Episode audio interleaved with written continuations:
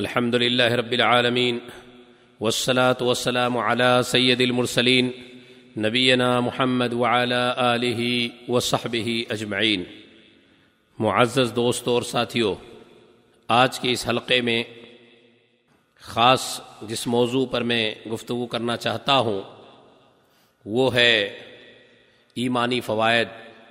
اللہ رب العالمین نے ہمیں یہ حکم دیا ہے کہ ہم اپنے نفس کو پاکیزہ بنائیں اور اپنے نفس کو ایمانی اور ایمانی قوتوں سے اسے خوب منور کرتے رہیں، اسے طاقت پہنچاتے رہیں، اسے زندہ کرتے رہیں اور اپنے دلوں کو ہم تابندگی عطا کرتے رہیں۔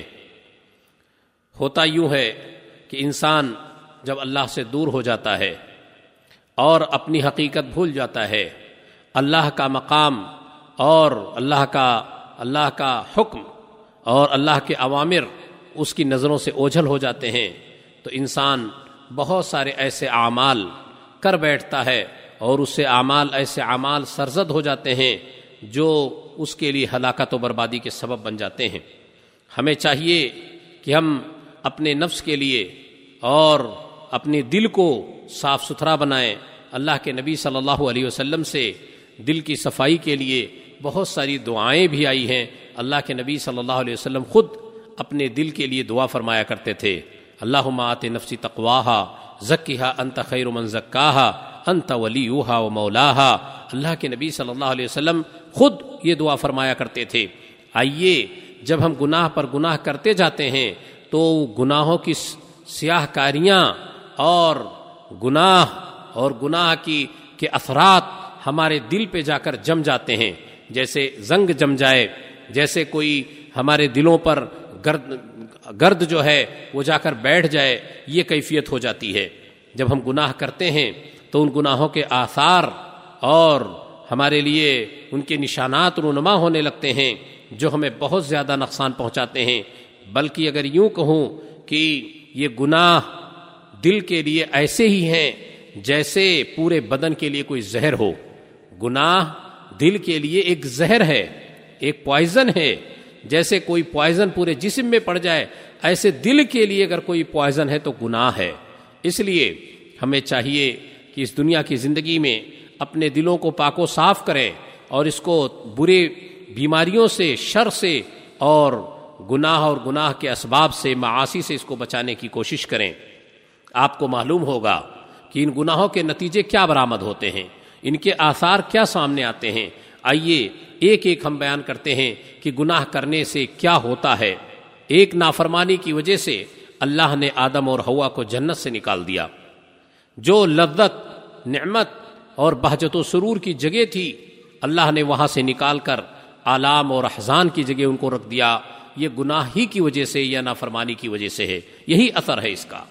دوسری چیز، جیسے ہی آپ کو معلوم ہوگا کہ یہ ابلیس جس کو ہم کہتے ہیں، یہ جنت میں فرشتوں کے ساتھ ہوا کرتا تھا، اس نے بھی جب اللہ کی نافرمانی کی تو اس کا اثر کیا ہوا، اسے وہاں سے بھگا دیا گیا اور اسے ملعون قرار دیا گیا، اور قیامت تک جب تک دنیا رہے گی لوگ اس پر جو ہے اس سے اللہ کی معافی چاہتے رہیں گے، اللہ کی پناہ مانگتے رہیں گے۔ اللہ نے اس کو اس حد تک بنا دیا۔ پتہ یہ چلا یہ گناہوں کے اثرات ہیں۔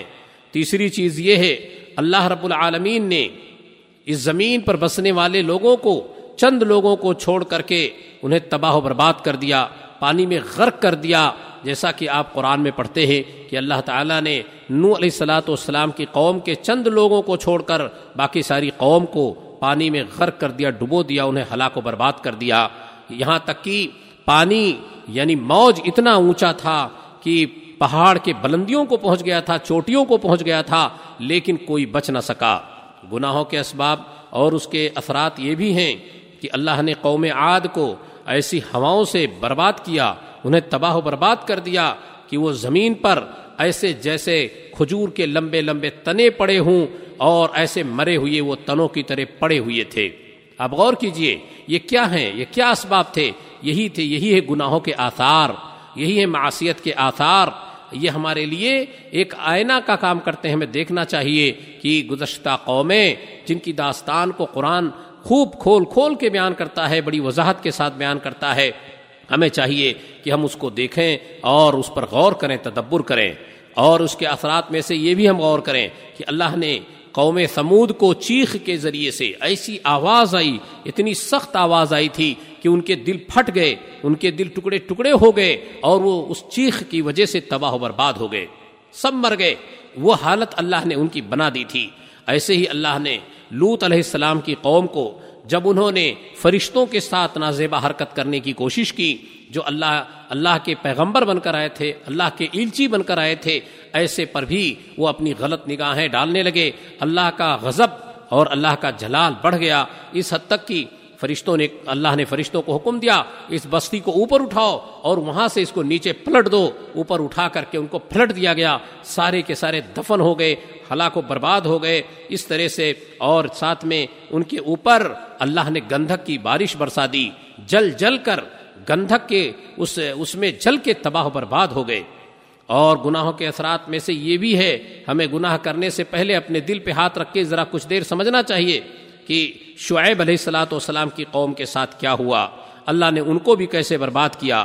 ایسے ہی قارون کے ساتھ کیا ہوا، اللہ نے اس کو زمین میں کیسے دھنسایا کہ اس کے مال و دولت کچھ کام نہ آئے۔ ایسے ہی اللہ رب العالمین نے دیگر بہت سارے صالح علیہ السلام کی قوم اور بنو اسرائیل کی قوم کو آپ دیکھیے کہ ان کے ساتھ کیا کیا نہیں ہوا، ان کے گناہوں کے سبب سے انہیں تباہ و برباد کیا گیا۔